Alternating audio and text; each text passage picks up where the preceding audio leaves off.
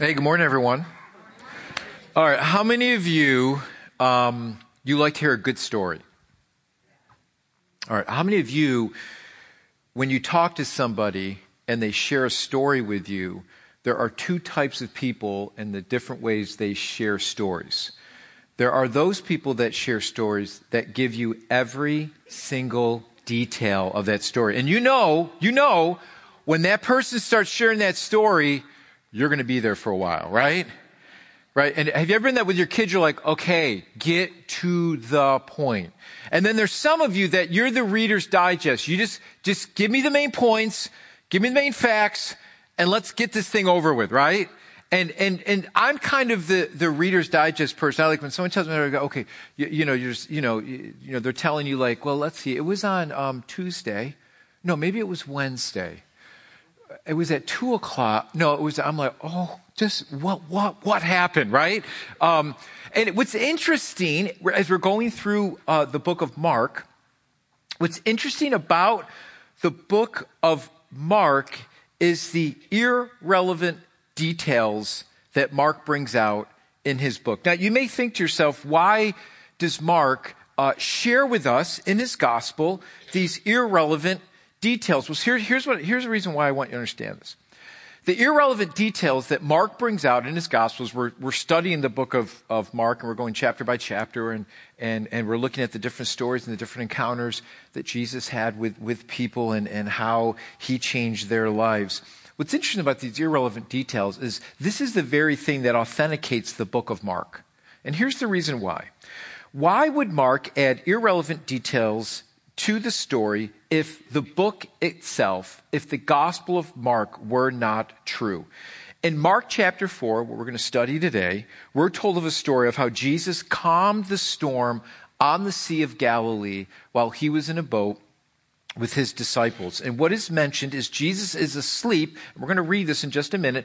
Jesus is asleep. And what Mark does is he says he's asleep on a cushion in the back of the boat. He tells what time of the day it was, and he says there are other boats with them. Now, what's interesting about this story is the very details of the story. Now, for many of us, we would read right through and not really bring much thought of it. But the detail of the cushion uh, doesn't really do anything to advance the story or to make a point. But what's interesting is Mark is not making this up. And so I want you to realize that when we read this story, this is a very thing that happened. Mark is not making this up. This authenticates that Mark is getting this firsthand from Peter, and Peter was there and remembers the detail of the event, and thus we can really believe that the story happened.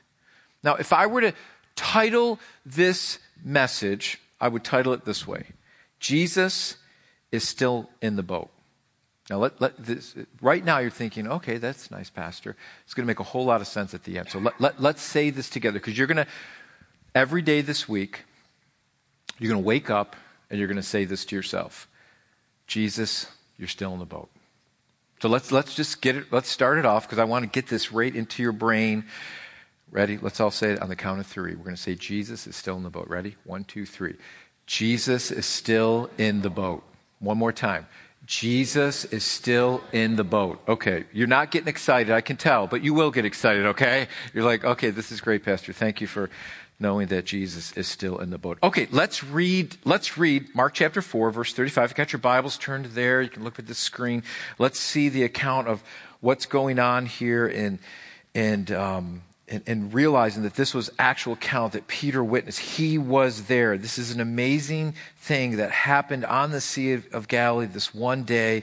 And we're going to look at verses 35 through 41. We're going to look at Jesus calms the storm, starting in verse 35. I'm reading from the New International Version this morning. It says, starting in verse 35, it says, That day when evening came, he said to his disciples, Let's go over to the other side. And leaving the crowd behind, they took him along. And just as he was in the boat, there was also other boats with him. A furious squall came up, and the waves broke over the boat so that it was nearly swamped. And Jesus was in the stern, sleeping on a cushion. The disciples woke him and said to him, Teachers, don't you care if we drowned? And he got up and he rebuked the wind and said to the waves, Quiet Be still. And then the winds died down and it was completely calm. And he said to his disciples, Why are you so afraid? Do you still have no faith? So what he's saying is they, they were still terrified after he calmed the storm. Verse 41. And they were terrified, even after the waves were calmed, and they were terrified. And they asked each other, Who is this? Even the wind and the waves obey him. Lord, I just pray this morning as we just dig into your word that we would realize that you are in control. That you are still in the boat even when our storms seem so mighty. Even when our circumstances seem so out of control. Even when our lives seem like, where is it going? Why do I feel so swamped? Why do I feel that uh, I take two steps forward just to, just to take one step back. Lord, I pray this morning we would realize that you are still in the boat. In Jesus' wonderful name, we ask these things. And all God's people said? And all God's people said? Okay. How many of you can recall a time that you were in a very bad storm? Maybe it was, maybe it was a thunderstorm. Uh, maybe you know, up here we don't get too many uh, tornadoes. I remember living in South Carolina, actually going through a uh, tornado um, that just missed our church and just missed our house, went right between the two. And I can remember I was at church, Kathleen was at home, and I was trying to call her, and of course she wasn't answering the phone, and, and it went right through our neighborhood, and there's no basements there. There was no warning. It ripped through a Walmart and you know, ripped through houses right through our neighborhood. It was pretty, pretty scary event. But I can remember one storm uh, that I was in. It was March 1997, or was it March 1998? No, I just, I, just want to see if you guys will.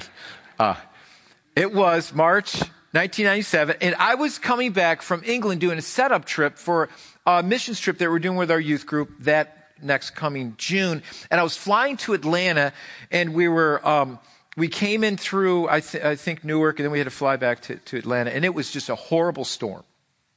Horrible storm. In fact, they shut down the airport as we're in the air and they're saying, we might have to circle because there are tornadoes in the area.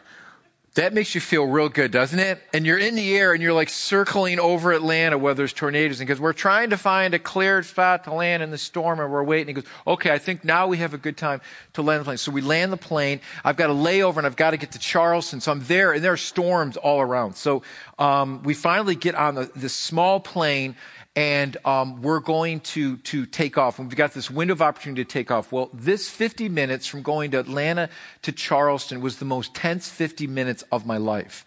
We were flying right through the storm, and uh, lightning actually hit the plane. Planes going all over the place. People are screaming. I'm in a fetal position, sucking my thumb, calling out for my mom. Right? I mean, it was just it was crazy. It was just crazy. Finally, we um, we get to Charleston, we, and we and we land. And and once we landed, of course, I felt much better because I was I was out of that flying coffin. So I'm like, good, we're finally here. And some of you may have may have had those experiences where just the storm and you had to live through it, and it was such a tense time of your life. And what happens is Mark here describes what happens with the disciples. He describes this furious squall that suddenly comes up it's this great wind. It's this burst of wind that suddenly came up. Maybe it was a micro burst. Maybe it was hurricane force winds. Uh, but the disciples, they're in the boat and the, it's not a large boat. And in the midst of this raging storm, they're in the, they're in the middle of the Sea of Galilee. And uh, I, I want to make an educated guess here, but I, I don't think the boat was was Coast Guard approved. I'm just taking a guess. Um, I don't think they were wearing life jackets. Okay? So I'm just taking a guess. This was a very perilous time and, and their lives were at stake here. And, and see, here's the thing I want you to realize. What makes storms uh, so dangerous uh, on the Sea of Galilee is for this reason. The Sea of Galilee actually sits 700 feet below sea level. And just 30 miles north of the Sea of Galilee is Mount Hermon, which is the highest mountain area, which rises to 9,200 feet.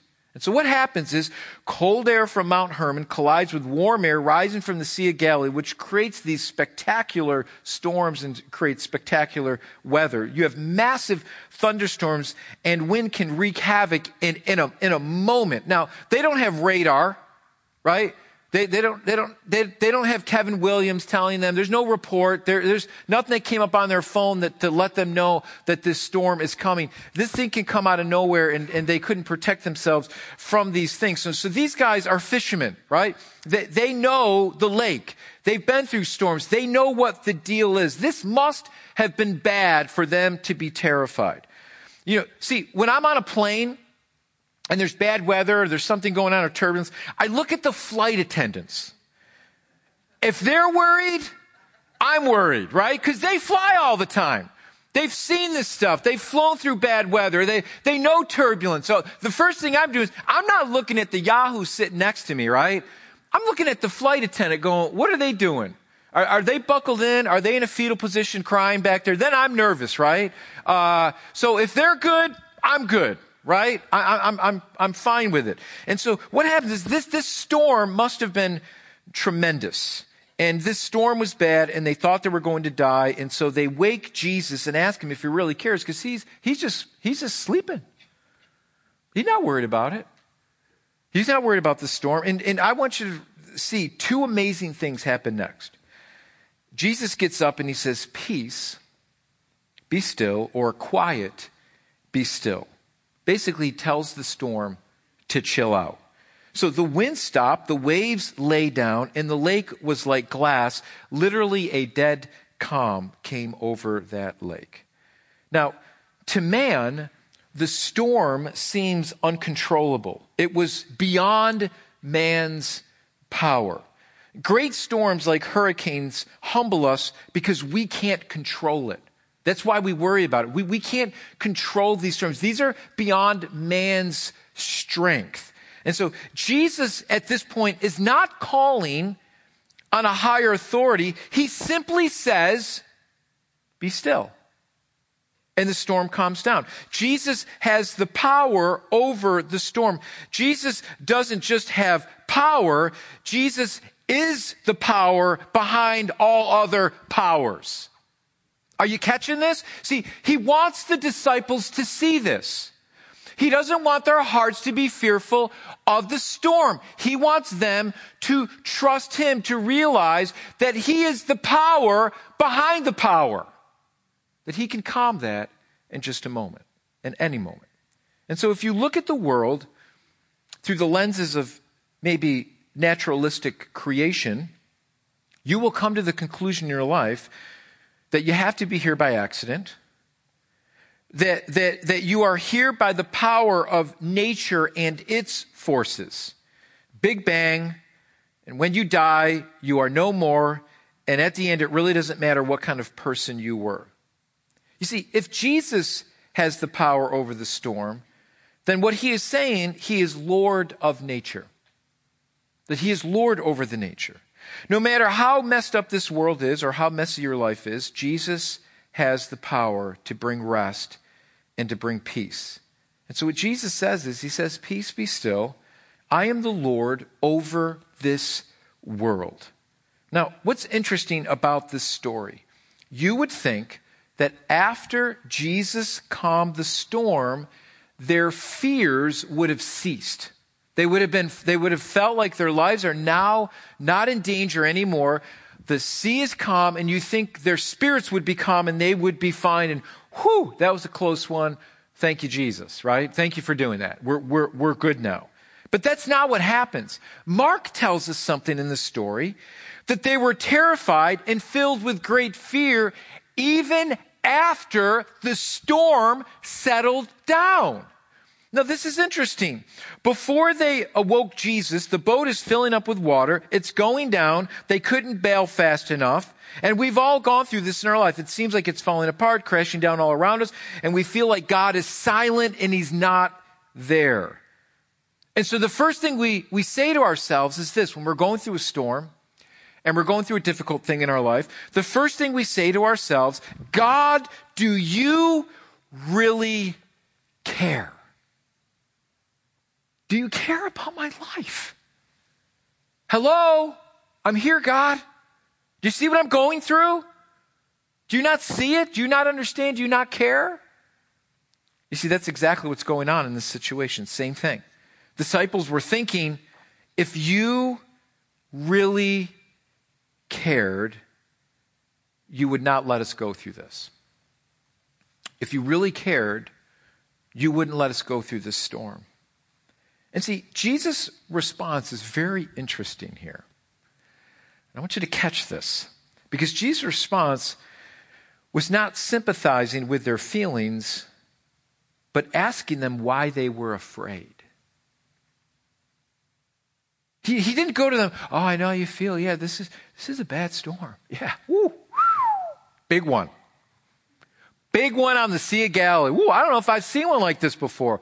Woo, you guys are right. This is cool. Keep bailing. Keep getting the water out, right? Guys are doing great. Keep going. He didn't say that. He didn't sympathize with their feelings, but he asked them why they were afraid. You see, I know what my response would be. I would say this to Jesus. This is the reason why I'm afraid. This is the reason why I would say Jesus. I would say, because we're going to die, right? We're going to die. And it seems like you don't care if we die. Jesus, we're going to die. What are you doing about it? Get off the cushion and help us now, please. Anything. Can I use your cushion as a flotation device, right? That was probably the only thing that was Coast Guard approved at that moment, right? Um, you see, the issue is this they were just as afraid after as they were before. They were just as afraid after as they were before. You see, they had no control over the storm, and they realized they had less control over Jesus. Hmm. Let me just throw this out there and see if it sticks on anybody, all right? Is that what we're doing in our lives sometimes when we're going through a difficult time? Are we trying to control Jesus or are we trusting Jesus?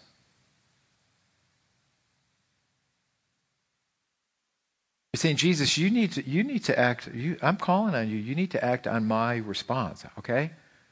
We're dying here and you're not doing anything about it. And I think for that moment, the disciples realized they had less control over Jesus. And I want you to realize something here is that sometimes God allows us to go through the storms. He does. Now, the question then remains if he allows me to go through the storm, does that mean he doesn't care? See, because that's, that's, that's the issue. The issue is when we go through the storm, we usually begin to look at our lives and say, Am I doing something wrong? God, don't you care? God, don't you see what I'm going through? And we begin to blame God, and then, and then God is saying, maybe I'm trying to teach you something so much deeper by allowing you to go through this storm. And by allowing the disciples to go through the storm, what Jesus was going to do for the disciples is show them who he really was. That, that, that he's more than just someone that if you call on Jesus and he's going to do your bidding, like he's, he's, he's subservient to us. That God, I, I'm only going to, you know, I'm only going to come to you when life gets rough. I'm only going to come to you when things aren't going my way, you know. Uh, and Jesus says, that's not the God I am. You see, in order for us to really understand Jesus, we, under, we need to understand that He is the Lord over nature. That He is He needs to be God in our lives every single day. We need to give Him glory when things are going well and when things are going not so well. Amen. Right? You see, when things are going well in our lives, we're like, oh, praise God. Hallelujah. God is so good, isn't He? Bless God. Thank you, Jesus, right? And then when things aren't going so well, it's a little harder to bless his name, isn't it? It's a little harder to give him thanks when we've got health issues or this or that. It's, it's hard. And I'm not saying it's not hard, but it's hard for us to give him glory. But, but it's the same God. It's the same God that when things are going well and things are not going so well, it's the same God in both of those circumstances, and He wants us to see Him for who He really is.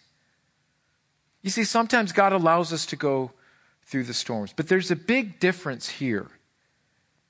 You see, nature is indifferent, it doesn't care about the people that were in the boat, but Jesus loves us.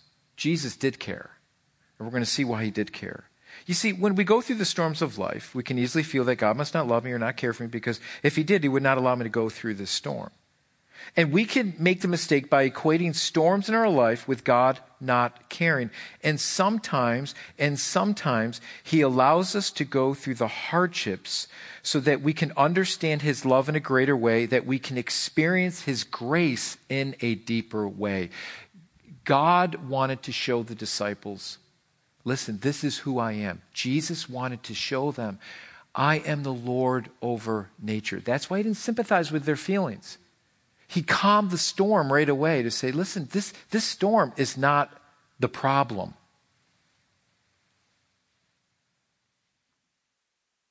You see, we get so fixated on the storm that we forget about the God who has the power over the storm. Boy, that should have got an amen. Are, are you hearing me? It, we get so fixated on those things and our circumstances that we lose faith in the God who is over all those things. And he wanted his disciples to say, Peace, be still. I got this. Stop fixating your eyes on the storm and look to me, the one who is over the storm, the one who has the power over the storm. Now, what's interesting about this story is that it parallels the story of Jonah and the huge fish. Here's, here's, here's why these two stories parallel. So if you remember the story in the book of Jonah, you have a storm. The boat's going under, right? Jonah's in the boat. Where's he? He's, he's sleeping, right? He, he's the only one who can help. He's, he's sleeping. And if you remember the story of Jonah, they threw him. He said, Hey, guys, um, I know I'm running away from God here, but um, I'm the only one in this boat that can fix your problem. And being superstitious, as these sailors most likely were, he said, If you throw me overboard, your lives will be saved. If you throw me, if you throw me into the storm, right, you're, you're basically, your lives are going to be saved. And so what happens is he's thrown into the storm, over a boat, basically giving his life. He's going to die. He's going to throw, throw me over. The storm stops, and all of a sudden, this great fish swallows Jonah and then spews him up so that he can go to Nineveh. You know the rest of the story that he can go to Nineveh and preach repentance and do what the Lord wants him to do. I want you to see something here. What's interesting about this story is that Jesus actually fulfills this Old Testament account. Here's why. Well, Jesus said that one greater than Jonah is here. And Jonah is in the belly of the great fish, was spoken by Jesus when he said, just like Jonah was in the belly of the fish for three days, so the Son of Man must be sent to the heart of the earth. Speaking of his death, between his death and resurrection. And so the disciples at this point probably didn't have full understanding of all Jesus would do, or maybe his full identity. But it's different for us because it's different for us for this way because we're looking back. We're looking back and we know what Christ did for us. And Jesus actually does this for us. Jonah had to face the storm for those sailors in order for their lives to be spared. Now, God did spare Jonah's life by having a fish swallow him up and then bring him to the place where he was supposed to be and go to the place where he's supposed to be preaching repentance. So Jonah faces the storm for those sailors. Here's how Jesus fulfills this great Old Testament story. Jesus would actually face our greatest storms and he would face that very death, and he would actually conquer it for you and I. So, the reason why Jesus wanted them not to be fearful, the reason why he wasn't sympathetic with their feelings at that moment, he says, I want you to trust me because I'm the one that's going to face the storms for you. I'm going to face death for you, the very thing that will bring the most fear in anybody's heart is death. I didn't know this was a popular song, but I heard Loretta Lynn sing this the other day, and I didn't realize it was a written song. She covered it, but it's called uh, Everybody Wants to Go to Heaven, but Nobody Wants to Die. I don't know if you ever heard that song. I think it's been out for a while. It's been remade. Great song. I'm like, that makes a lot of sense, right? Everybody wants to go to heaven, but nobody wants to face death. And how many know that's inevitable for every single one of us in this room? See, what Jesus was doing is he says, listen, I'm going to face your biggest storm. And that's going to be death because sin separated you from God. And the wages of sin is death. And I want you to realize that I am the Lord over the storm. I'm going to face it for you. I'm going to calm the storm. I'm going to do everything for you that you cannot do for yourself. So Jesus would actually face our greatest storm. He would face death. He would conquer it for us. And at this point, the disciples do not really see all that Christ would eventually do for them. But here's the thing I want you to understand faith is trusting God even when you don't see the outcome. Faith is trusting God even when you don't see the outcome. And so this is what he wants them to see. Eh, eh, this is what he wants us to understand. But at the end, but at the end, whatever the outcome, Jesus will still be there. Jesus was still in the boat. In the midst of the storm, Jesus was still in the boat. He never bailed out. Because, you know, he could have gotten on the boat and just walked on the water, right? You know that, right? He did it before. He could do it again. He could just walk out. See you guys. He stayed right in the boat with them. So, even in the midst of your storm, I want you to realize, whatever you're going through today, that Jesus is still in the boat. He says, Don't take your eyes off of me. Don't take your eyes off of me. You see, what gives ultimate peace is no matter what, Jesus will be there. And, and this is how I want to wrap this up, and, and I want us to take communion and just spend time in the Lord's presence. Um, this is what I love about the Old Testament story of Shadrach, Meshach, and Abednego. And if you remember this story, um, in Daniel chapter 3, um, you've got these three men that are brought in exile from Israel because of God's judgment upon Israel. So you got these three men, and, and they're, uh, you know, they're, they're under Babylonian rule now, and Nebuchadnezzar's the ruler, and Nebuchadnezzar wants everyone to, to, to succumb to his power and his authority, and so on and so forth. And so what Nebuchadnezzar does is, and we read this in Daniel chapter 3, is he, he builds this 90 foot idol made out of gold. He builds this huge idol, and he wants all the people to bow down and at the word, they're all to bow down and worship this idol. And this is usurping his authority over them in this situation. But you've got Shadrach, Meshach, and Abednego, and they're not going to bow because their only allegiance is to God. So they're not going to bow. So you've got all these people that are bowing, and they know that if they don't bow, the result is they're going to be thrown into a fiery furnace.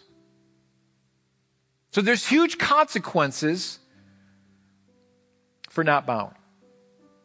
And so what you have is you've got all these people and they're bowed down. You've got this 90 foot idol and people are bowed down. And then all of a sudden in the crowd, you got these three guys that are standing up and they're not bowing down. And they're like, hey, hey who, who, who are those? Wait a minute, there's three people. Who are they?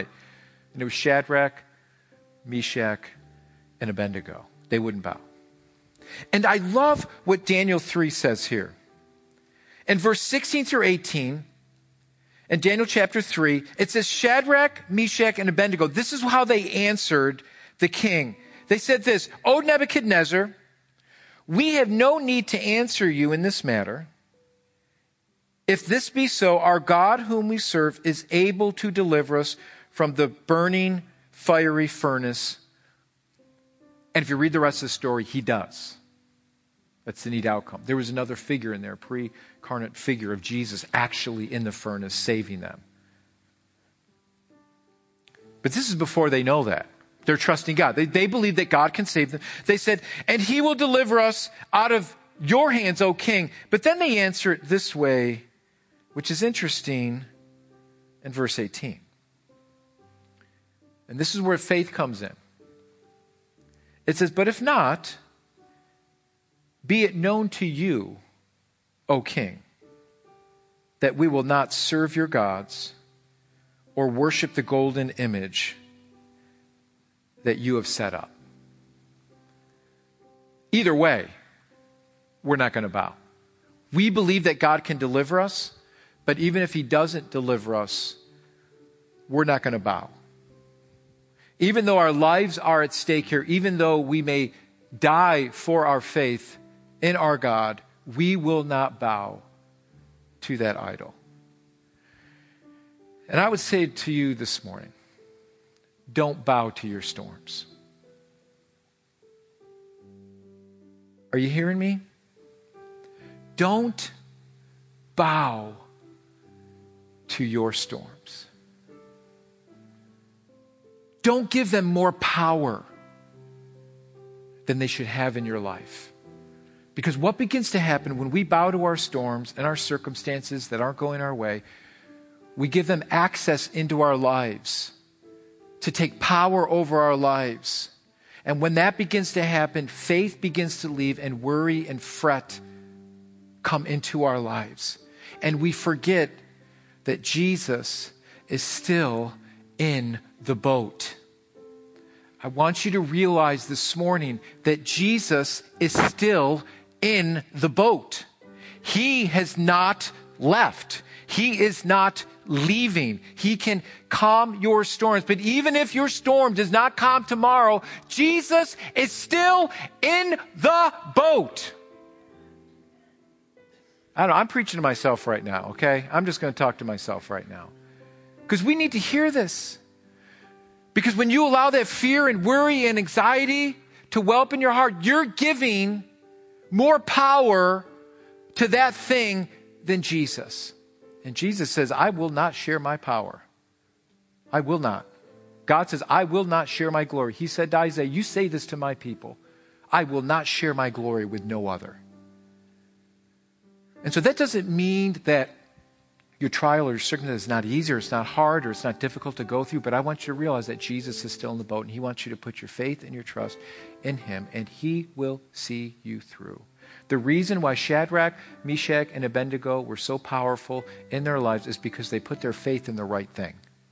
They put their faith in their God. Either way, we're not going to bow. Either way, I'm going to trust you for this very reason. Jesus, you conquered the grave, you conquered death, and I'm going to trust you because you are the all powerful one. And so I'm going to lay this thing at your feet.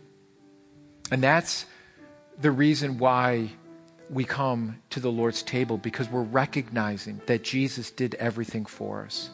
That he conquered our storms, he took on our sin, he died for those things. He rose from the grave to show that He indeed is God, that He conquered death, that He conquers our sin, that, that through His death on the cross, He is our substitute. He took our sins upon Himself. We were dead in our transgressions, we were lifeless. We could not save ourselves. It was too overwhelming. And God sent His only Son to die a death for you and I that we could not die because we were not perfect and we were flawed, but He sent His flawless, perfect Son to die a death for you and I to conquer the storms in your life. You have a Savior who loves you, who cares for you, who wants you to trust Him. Let faith arise. I love that song. Let faith arise. Put your faith in the right thing, and that's Jesus. He's still in the boat. He's not going to leave you. He's not going to forsake you. Nothing can separate us from the love of God, which is in Christ Jesus. And I pray this morning as we take communion and we recognize this, that whatever you're going through today, whatever you're overwhelmed with today, whatever worry or anxiety has brought into your life today, I pray that you would lay that at Jesus' feet and say, Jesus, you're greater, and I'm going to trust you today because I know you're a good God, and I know you're faithful, and I know you're still in the boat. So give me faith today to trust you in this circumstance in my life. Amen. So let's pray. And the ushers are going to prepare themselves. We're going to worship the Lord. We're going to take communion together. And um, so let's just pray and ask God just to give us his heart today and to allow us to trust him with our very lives. Amen. Let's pray together.